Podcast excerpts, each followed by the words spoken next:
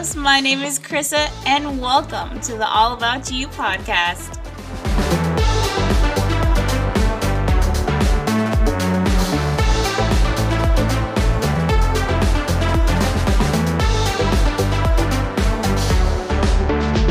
Hey everyone, welcome back to the All About You podcast. I am so excited because I have one of my favorite human beings here with me visiting and we are just about to record something amazing. I know it's going to be something impactful, something that's going to change people's lives, and I'm just so excited to get started. So, I have my friend Monique here. Monique, you're more than welcome to introduce yourself. Thank you so much, Christina. So happy to be here in Houston, of all places. It's really nice to be able to get out here safely. Uh, so my name is Monique. I'm uh, I'll say in my in my mid thirties.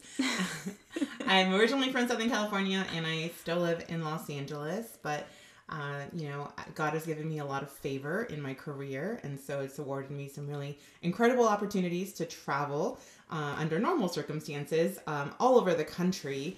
I work for uh, an incredible nonprofit that helps uh, Latino engineering students find opportunities in uh, corporate America, and it, we also ensure that we have opportunities for them to graduate, financial assistance, and mentorship, etc. So it really is an incredibly fulfilling uh, job.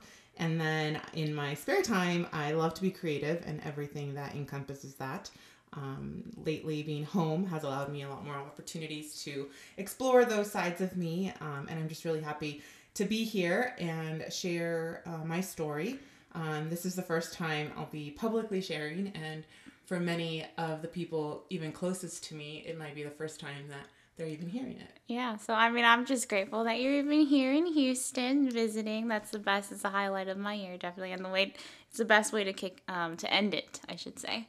Um, so my next question for you, or my first question, is: Were you a believer or a follower of Jesus? Just you know, before this time of your life that you're going to share, or at the time? Yeah, so absolutely. Um, I was 12 years old uh, when I was first baptized. Well, I was actually like six months when I was first baptized. uh, and then. Catholic? Yes. Yeah. uh, and then at about eight years old, my mom and my stepdad uh, came to know Christ. And then about four years later, when I was 12, I made uh, my own personal decision to be baptized. And thankfully, I don't ever recall experiencing a time when I didn't feel a connection to the Lord. I know that sometimes in our adolescence or in our college years, it's easy to uh, find other distractions and perhaps uh, waver from the path of, um, you know, uh, I don't even want to say least resistance because sometimes the path with God is one with more resistance. It's sometimes yeah. harder to stay um, on that path. But thankfully, I've always felt uh, my mother's prayer and her protection. Um, and the connection with God has just been second nature uh, yeah. since I very first experienced it. So it's been something that's been with me and a part of me again since, since I was eight years old. I love it.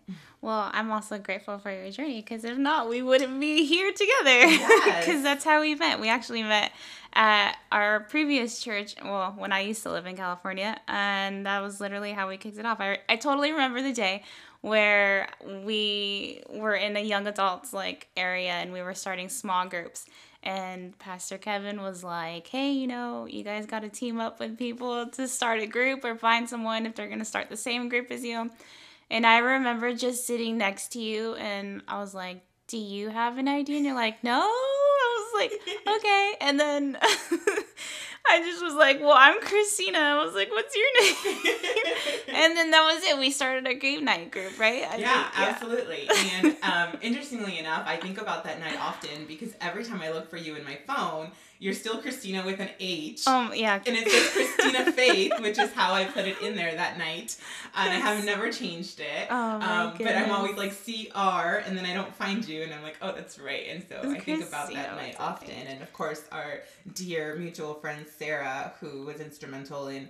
Um, I think really creating opportunities for us to, to do good things there, and of yeah. course Pastor Kevin. So I think it was an incredible time in our life, mm-hmm. um, and I as we talk about uh, my journey, it's interesting to see that that season that was so uh, fulfilling, inspiring, and full of God's love protection and our ability to bring others to the Lord was the exact same season in which uh, we'll discuss today. There was also so much pain and suffering, and so yeah, um, reconciling those two worlds all at the same time uh, is quite a journey. Yeah, and I mean, even me, like thinking about it right now, I was like, this was like while you were going through this, and I had no, none of us had no idea.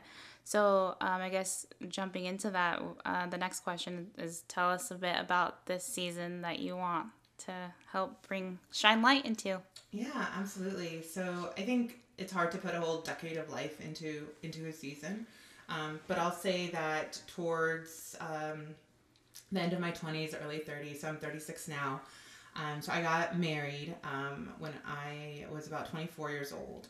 And it was someone who didn't know Christ when we originally met, um, but through time with my family, time at church, had really built, uh, you know, what I believed and was a genuine relationship with with God on His own. And we became engaged, and then married shortly after. Um, and we got married in 2010.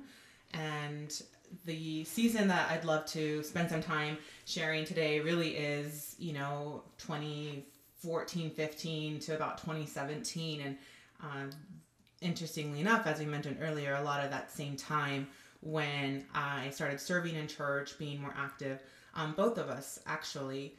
And I don't think there's an easy way to really jump into sharing your story when it includes difficult times or sections of it. Um, but I guess I'll just start with some highlights. Yeah. Um, so, you know, the first time that I experienced something that felt off um, and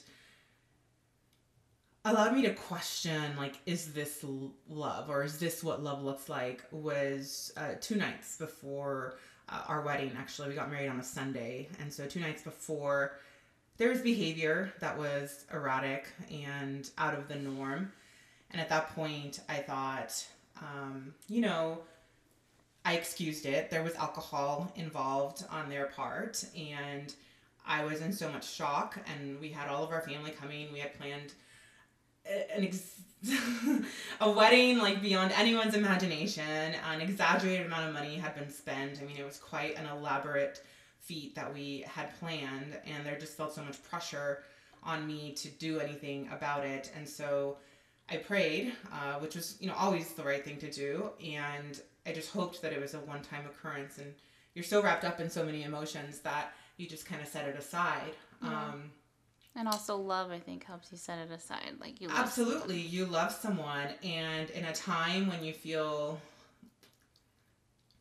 when I, you know, when I met him, I I definitely was looking for love, um, but more importantly, a home.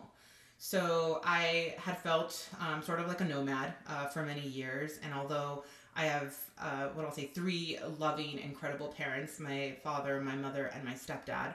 Um, I've never lacked anything um, in my life, and so no fault of theirs in in how I felt. But there was this longing sensation of of building this home, having a family, having children, and here was someone who seemingly was able to to provide that that wanted the same things and i was a very uh, shy um, insecure uh, I had low self esteem. I, I, I faked it a lot to, to try to, um, you know, fit in. I didn't feel like I had close uh, female friendships, like a girl gang or that sort of thing that, mm-hmm. you know, mm-hmm. gets played on.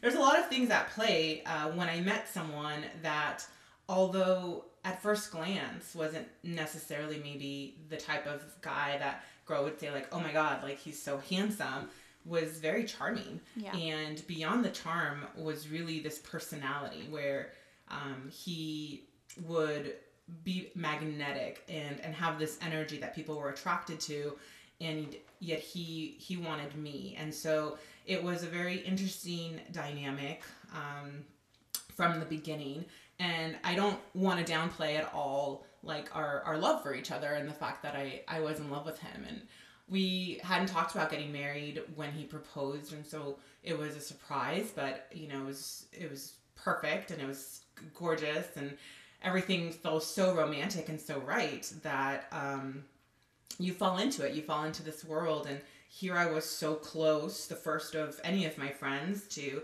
get to that point in life, and it was very exciting.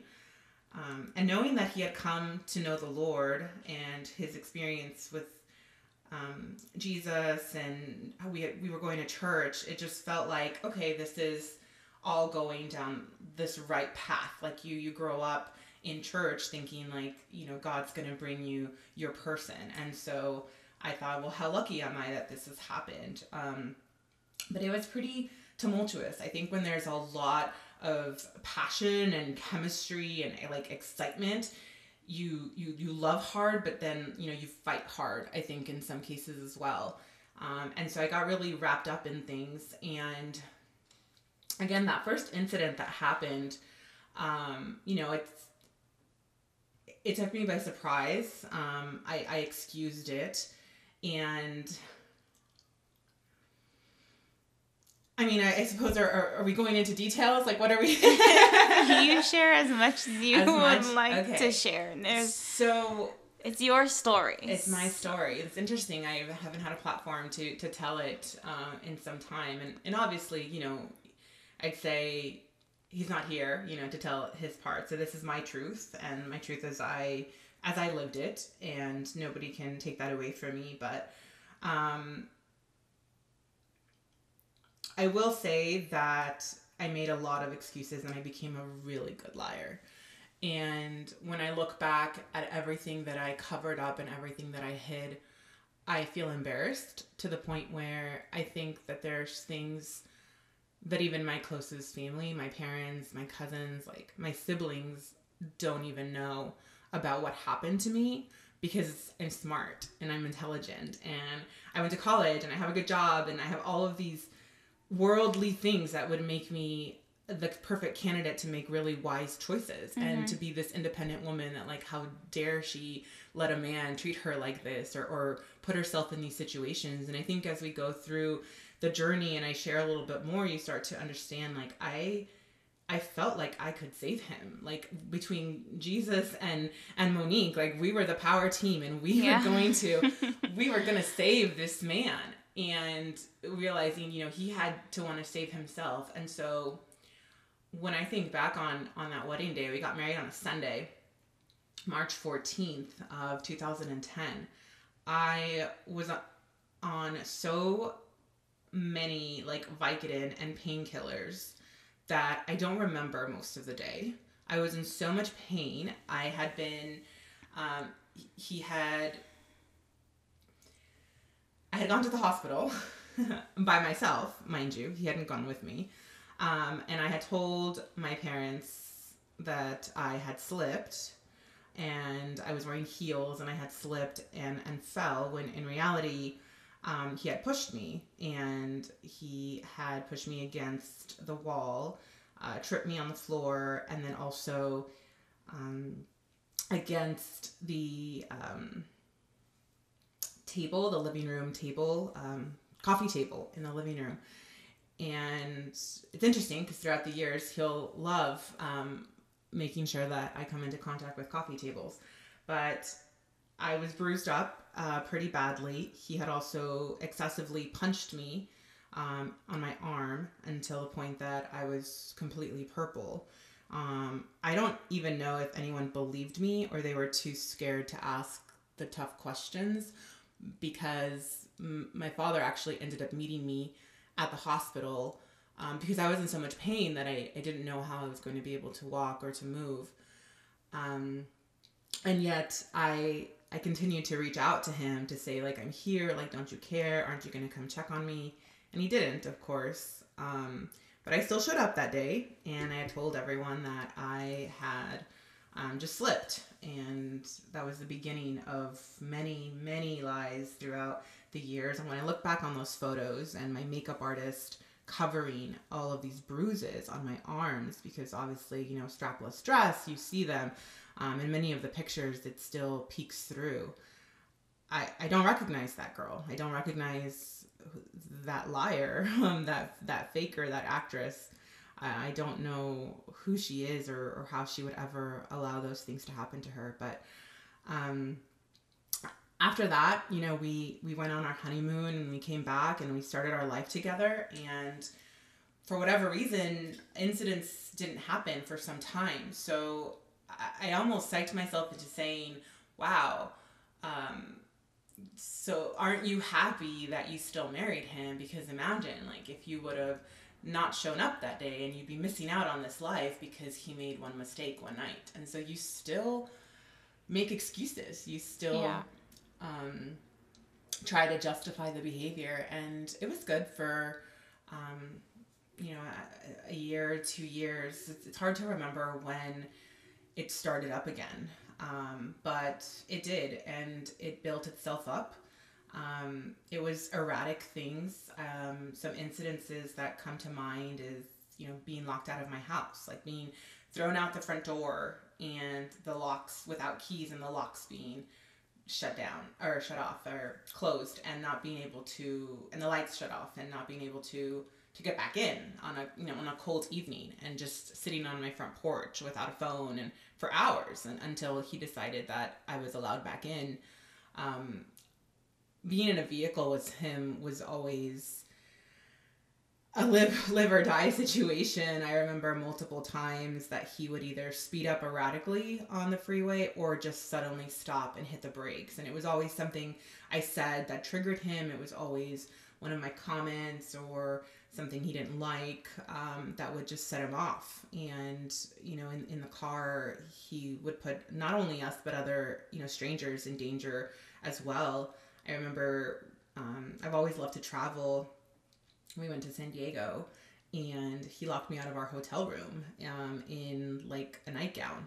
And I was sitting in front of the door um, lots of people walked by and it was so humiliating and embarrassing and he was just going to teach me a lesson um, often because i didn't do what he wanted or he was upset that i didn't agree with him um, or that i had a different opinion you know, when we think about these types of situations, we often assume, perhaps through media, culture, you know, um, portrayals that we see acted out, that um, you know, it's oh he's jealous because you know she met an old boyfriend for lunch and then you know he takes it out on her, or she wore a skimpy top, or you know all these things that like quote unquote she was asking for it and oftentimes it's the most trivial of household occurrences.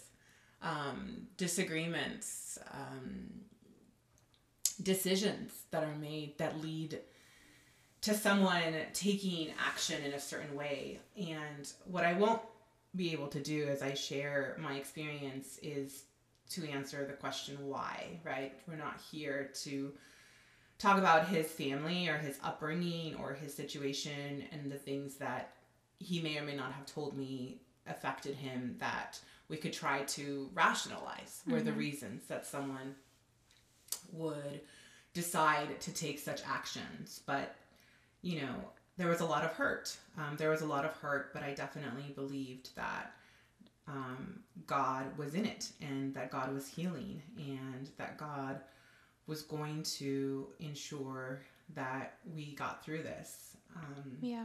Well, I mean, I know you guys are married for how many years?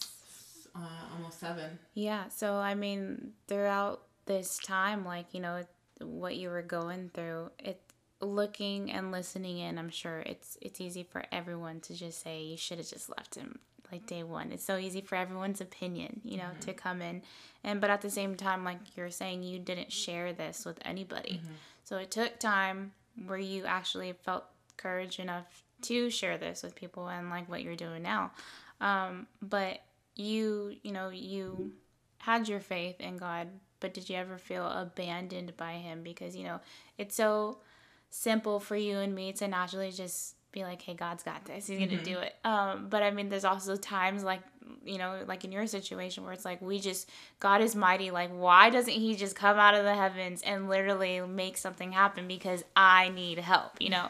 and it's like we want those moments where He literally does do the supernatural, and you know, just to just to prove to us yeah. how strong he is. But at that time, did you ever feel abandoned? You know, it's a really, I think, poignant question to ask someone in this situation. And thankfully, n- no. I think I had the the opposite of abandonment where I held so strong to this idea of restoration and that God, our God, is a, a, God that breathes life into dry bones. And yeah. really, my faith was so strong. My belief in um, the in the Lord being able to to to change this person from the inside out was so strong that I stayed. And and also um, my belief in myself that I was so strong and that God had chosen me in some erratic way to be the one to be in this journey with him because I was strong because someone else couldn't have handled it the way I did someone else couldn't have um, tried to talk to him the way I did and the interesting thing about it all is that throughout the years I would say about four years into it is really when things um, I think were at their at their worst before getting better and then getting to the point where it finally ended. Um, but it it I went through very humiliating periods that I I did keep everything quiet uh, to the point where he had an affair and had left to be with another woman and I took him back um, because during that time he had as we say you know had a come to jesus moment and um, I believed in his genuine pursuit to want to keep us together and to do the right thing. And so, through a lot of counseling and therapies, um, both individual and joint, um, I made the decision to try to restore our marriage. And then years four and five were pretty decent. We renewed our vows at, at year five, and I thought, finally, um, finally like this has a is going to be resolved like this has an end like thank you lord like i'm so happy that i never lost my faith and and in all of these years i i cared so much about what people thought about us that i i never told a soul mm-hmm. um so even when he cheated and he left and all of those things happened it still was oh, we're working on our marriage because of the affair, and none of the other parts of it um, had come into the picture. Yeah. Um, there was one pastor at our church that we had both, um, my ex and myself, admitted to that there had been some pushing around, right? Like, oh, he pushed me in the kitchen one day, but it was so much more than that. And, and he did make me promise that if he ever touched me again, that I would leave. And of course, I, I broke that promise because I just pretended like it never happened. I didn't. Over the years, you you're manipulated into believing that you you aren't a whole person without this individual because the abuse is so much more than physical as it be, starts to become um, financial and emotional and in so many other ways i didn't know who i was or what i was capable of and you start to hear things on a daily basis. Um, he had attempted to turn my brothers against me. I mean, even, you know, in our friendship, as an example, it was, oh, um, you know, you don't have any real friends. They just like you because you, you know, throw them nice parties and you do things for them. Like nobody likes you just for being you. You have to buy everybody's love. It was very manipulative the way that I was constantly being um, talked to and I wasn't strong enough in myself. I didn't know who I was in the Lord. Like I believed in God so much and in what God could do in his life was my entire focus that I never took the time to you know see what God could do in my life as an individual. Wow. So when I was told you know, we're in this house because of me, where you drive that nice car because of me you know, I bought you this, I bought you that. Like, where are you going to go without me? What are you going to have without me? I used to ask myself, like, what am I to have without him? Where am I to go? Like, what am I to do? Mm. Kind of thing.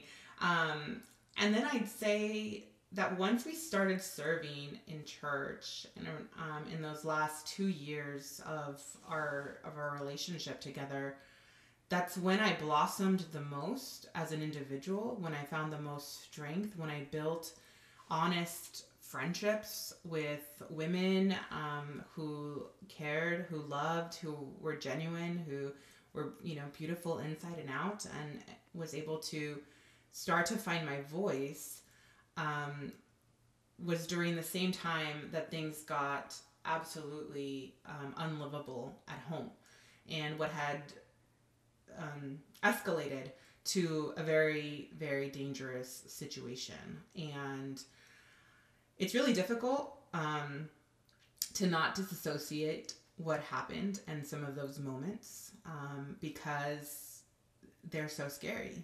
Um, and especially i think you know for yourself and others who have been around who knew him slash know him who lived in our home or not physically lived but lived around us came over experienced us um, he was really great at making it seem like i was his whole world um, yeah. and that he was so proud of me and he was so in love with me and that you know i was beautiful and intelligent and smart and all of these things. And I was getting the strength to start standing up for myself, but I only knew how to do that in public because I was fully aware of how important our personas, our facade was not just to me, but to him and the role that he played in that. And so I knew that publicly he would never cross the line. So that's when I was able to quote unquote put him in his place. Wow. Which made it a very interesting point when the time did come for me to go to some of our closest friends and start telling them about the secret life that we lived behind closed doors because sometimes they had the audacity to say, Well, you have such a strong personality. It must have been hard for him to live with that and I, I yeah. That's something I mean I never knew. And I I mean I do remember always hanging out with you guys. Like I was always I not I never felt like a third wheel, but I yeah. was always there. And you know, I remember just thinking like I want a marriage like theirs. Like you guys, you know, just portrayed your marriage in such a way that I would I wanted it. And um not that, you know, like the way basically like I don't know if I've ever told you this, but when you came to me one day, like after an encounter between him, um, I think we took pictures or something. Right? Yeah. So we interestingly enough, that was in April of 2017, yeah. and it was the it was the last time that he ever laid his hands on me, and it was the first time, and you were the first person that had ever seen me, that had ever that I had ever actually opened my mouth and said yeah. the words like he did this to me. And when you did that, I I mean looking back at it now, I feel like that was like your moment where you're like this is real life. Like I just came out with the truth. Uh it's time to do something. Like I felt like it was an awakening for you. I mean, but I didn't realize that in the moment. I was just like in disbelief. I remember. Yeah. But also, I mean, I, I've never told you that after that, like, oddly enough, you know, I've had other friends come up to me and tell me stuff too, like when when they've been hurt and I've had to take pictures of them. So being on the front end, it's always like I'm just like what is happening? Like I don't even know how to help. You know, cuz my first thought is do I call the cops for them? Like mm-hmm. do what do I do? So I guess my question, my next question is to you. Um basically for someone who's in a situation that I'm in, how can we help? Like, what is a way for us to help someone who's going through this? Yeah, well, thank you, first of all, so much for being there for me because you you always have this place of of saving me. Um, in the simple fact that you created a friendship that gave me a space to feel like I could be fully honest, finally, for the first time in my life. Not to say I don't have other wonderful, incredible friends who had always been there for me, but there was something about it, our, our connection and I think all of the time that you did spend with us, you know, um, that it, it made a way, I think, for you to feel yeah um, comfortable. Um, because eventually, I started thinking it. We're we're we're hurting people. Like we're hurting people that we're lying to. Like we're hurting people that are close to us and have no idea what's actually happening here. Yeah. Um, and I, I first would like to say that that is a very um, fragile situation, and when you are a friend and you you hear these things, it, it's important to to ask the questions, but also to take the time to think about um, anything before taking any actions, whether they are actions that are meant well to defend or to protect, um, because oftentimes uh, women, and I'm not the expert, but you know, with all of the education that I've gone through since then, um, they feel safer staying in a violent situation than leaving because the risk of leaving is so great. And we don't often know what someone is capable of doing at that point. And so I know that that night must have been not only incredibly frightening for you um, to not know what was going to happen, but also um, I'm sure, very confusing to when I said, we're not calling the police. Yeah. Um, and you would saw physical injuries on me in multiple places. And that was also, you know, they talk about moments in your life that change you. And of all of the encounters we had had, all of the broken furniture, walls, scissors thrown into things, like they miss my head, so they go into the walls. I mean, throwing my dogs around, just awful things that had happened. It was that night. Um, he put his hands on my neck and he had all of his weight on me, and he's a very large individual. Um, and told me, You don't deserve to live. You don't add anything to this world. Nobody would miss you. Um, you see it on movies, like how easily a life is taken in a movie, and you think like, wow, how heartless.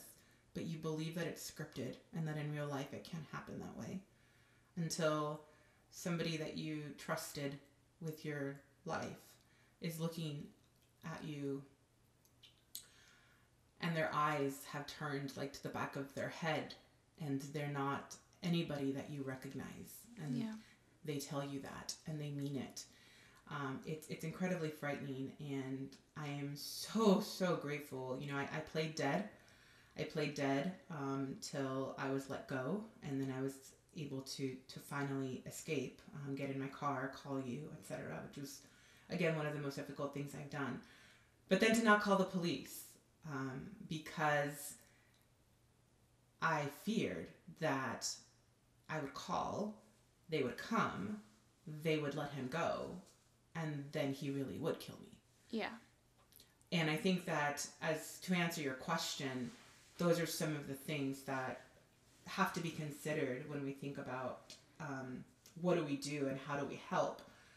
And so the next months consisted of very strategic moves. And it took from February or from April when that happened um, until November for things to finally hit a place where I was going to be able to be on my own physically in the home and that th- this individual was going to leave willingly. Um, and, and that's maybe for a different podcast, but there's so many things that have to be in place. And so um, I think a lot of prayer and a lot of understanding. But I think the greatest thing that you can do is never shame someone for staying and never asking questions like, why didn't you get out sooner? And why didn't you tell anybody? And it's like, if I knew why I didn't tell you before, like I would have told you before. Yeah. Like if I could have reconciled in my head how to get these words out, um, there's a lot of things that I'm grateful for. Um, you know, obviously to God, but I think one of the biggest things is giving me the discernment to be able to make the decisions that were right for me during that time, which allowed me to escape in a way that I held on to as much dignity as I could given, you know, the entirety of the situation, but most of all my safety. Yeah. And not everybody gets as lucky, and so I I understand that fully. Um, to you know have hundreds of physically violent interactions over you know nearly a decade of us being together, seven years of those married, um, and what it finally came down to um, was him setting his eyes on someone else. Yeah.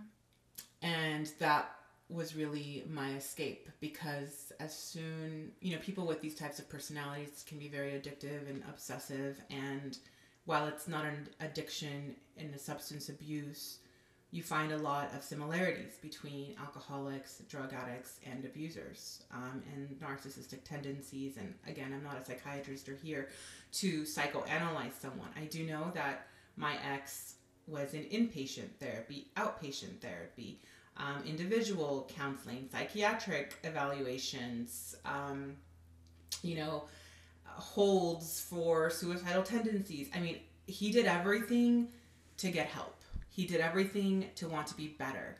So when we come back to the faith question, how do I, as a believer, turn my back on my husband, who I promised to be with through sickness and in health, when I can see him physically trying to get the help he needs?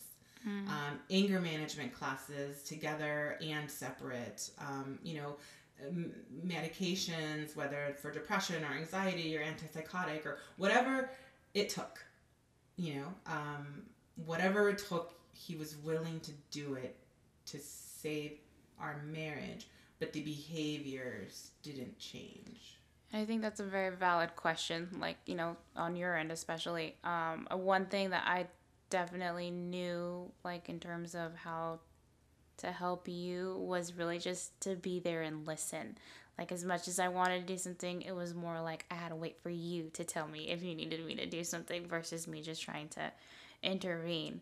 But um, you know, I guess coming to a close, I just wanted to see, you know, I asked this question for everyone that shares any sort of part of their story or a dark season where um, of something that they went through, but how would you speak life into someone else's situation that is, you know, whether this is happening in their current marriage or in other relationships or just outside of marriage altogether.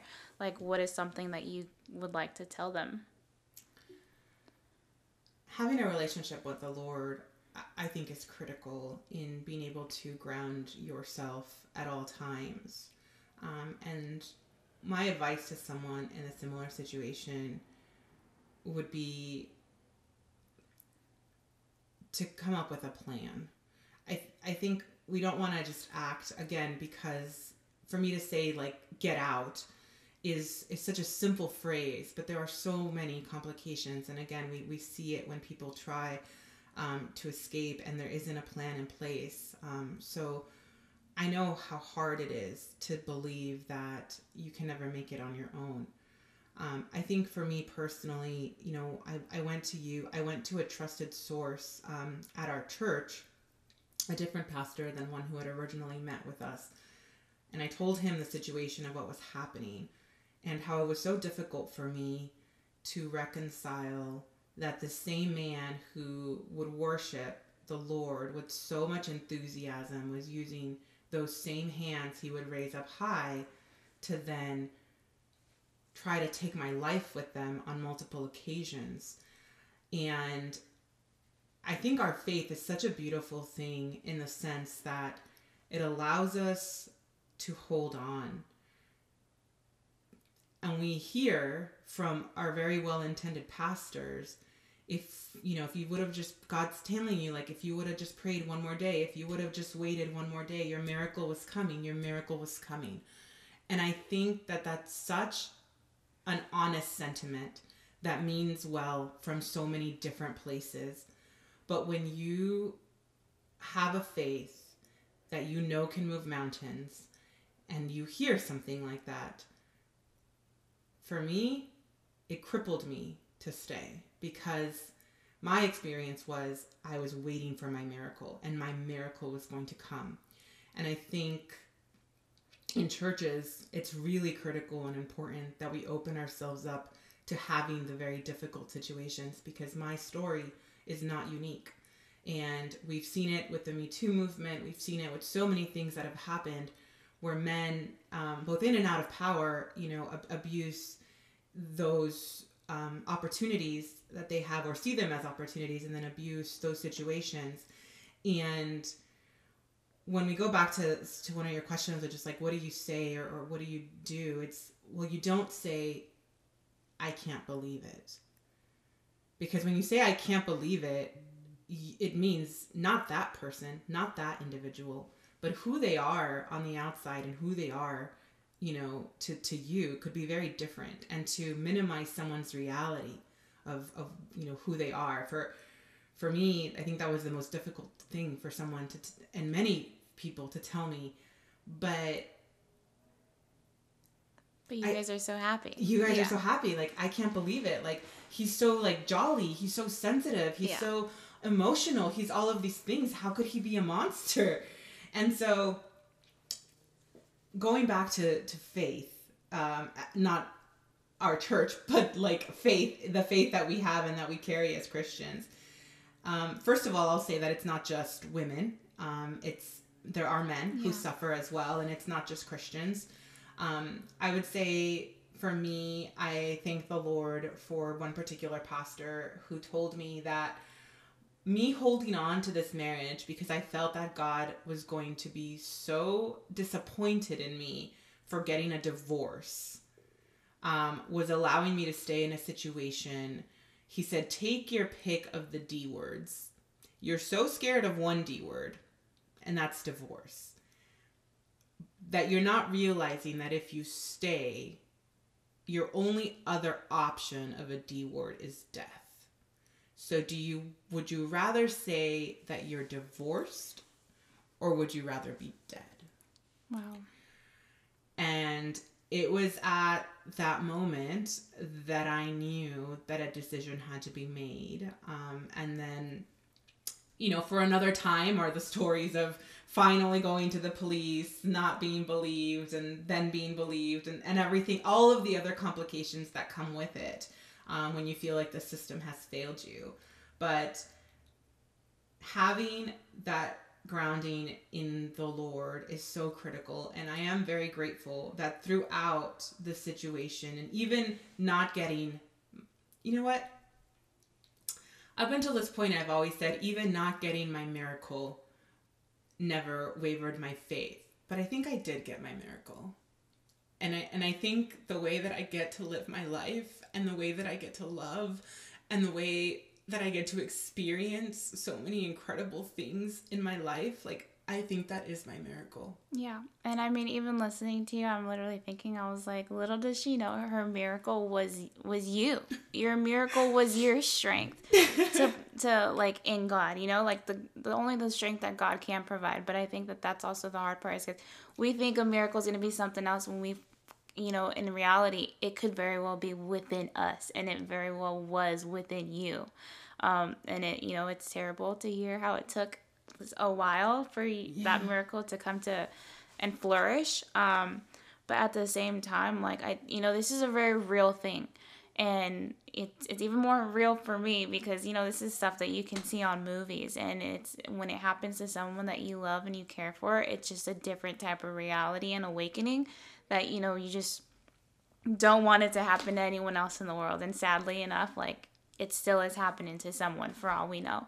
Um, and basically, I just, you know, I just admire you, your strength, literally for your boldness, you know, just being able to step out and share this with me and just people through this podcast and just agreeing to do this first and foremost because I I'll admit that I have reached out to people and I'm like, do you want to do this? And some people are a little hesitant. So, you know, just the fact that you felt in your heart the the need to share this because of how it could change someone else's life, I truly just admire and you as an entire and like all of your entirety. Um, you're just an incredible person inside and out. And you know, you're the same person today to me like that you were then. You're just you're 20 million times better. But it's like I loved you then and I still love you today and it you know what you went through like it didn't change you is what I'm trying to say. I don't want you to say like think that like, mm-hmm. you know, you anything less, but it didn't change your personality. Like you're still happy and bubbly and you know, you just get along with everybody and you're beautiful and it's mm. just all of you. I'm I'm very much grateful for and thankful for this friendship in itself. So first and foremost, I just need to say thank you for sharing this and agreeing to it because I know it's nerve-wracking and um, it's just definitely getting you out of your norm yeah. to do this. Ner- nerve wracking. Well, thank you so much for all those incredible things that you said about me. I feel very similar about you, Christina. Um, I don't recognize that young girl when I see pictures, when I look at videos, and and um, you know, Facebook loves to remind you of uh, everything that happened five, yeah. seven, ten years ago. um, when I share my story with certain people, um, especially, you know, trying to like date again and meet, you know, men and, and figure out what's next in my life, um, I, I hear the response sometimes, and you don't tell everybody the first date or anything, but eventually, after you've built a relationship, you start to let them know about your past experiences and you leave some details out, but all the ones that are important.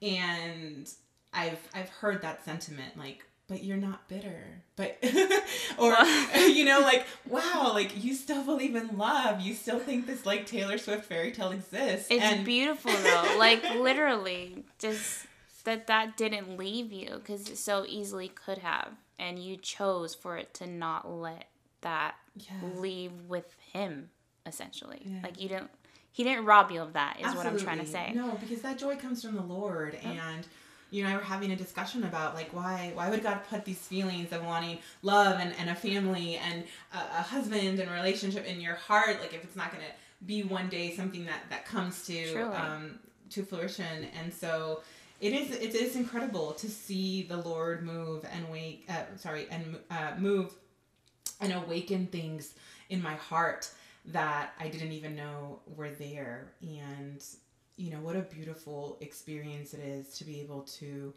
um, know forgiveness and know love and know even all of the pain but to be able to then continue to have you know all of the emotions and for god to be able to move within you know all of the storms. Um, and so just one thing that I, I, hope, um, especially anybody who works with, with trauma or um, with, we'll say, survivors and, and, and not necessarily victims, um, it really is to remember the asterisk. So when we when we talk about our faith in such absolute terms about the Lord will, the Lord does, the Lord can, um, to take the time once in a while to say, but but if you're not safe, but if your children are in danger, but if tomorrow could be your last breath because of what someone else's actions are, then you need to make moves. Um, and I think that's that sometimes that's overlooked. And if I had one message to people, it's to remember that your words are powerful. And I, as much as anyone, do believe in a Lord that moves mountains and breathes that air into dry bones. Um, but I focused a lot on, again, on, on the change and the restoration and the miracle and not enough on, on my own safety and getting out. Yeah. And, you know, I mean, when I had asked you that question of, of your advice and how you said, make a plan like that in itself I was just like amazed, like yes, like that. That's honestly, like I I wouldn't even know how to respond to that, but to make a plan like that's amazing. So, um, I know that this podcast episode is gonna change someone's life because it doesn't matter how many people's lives it impacts. I you know as long as it impacts one person, Absolutely. like that's what it's created for. Um, so just to wrap it all up I love you. I love grateful you. for you.